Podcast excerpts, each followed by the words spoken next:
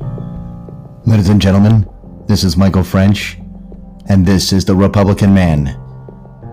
I started this podcast because I knew I had to do something.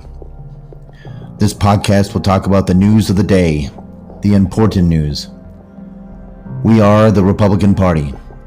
Our freedoms and liberties are disappearing every day by the Democrat Party.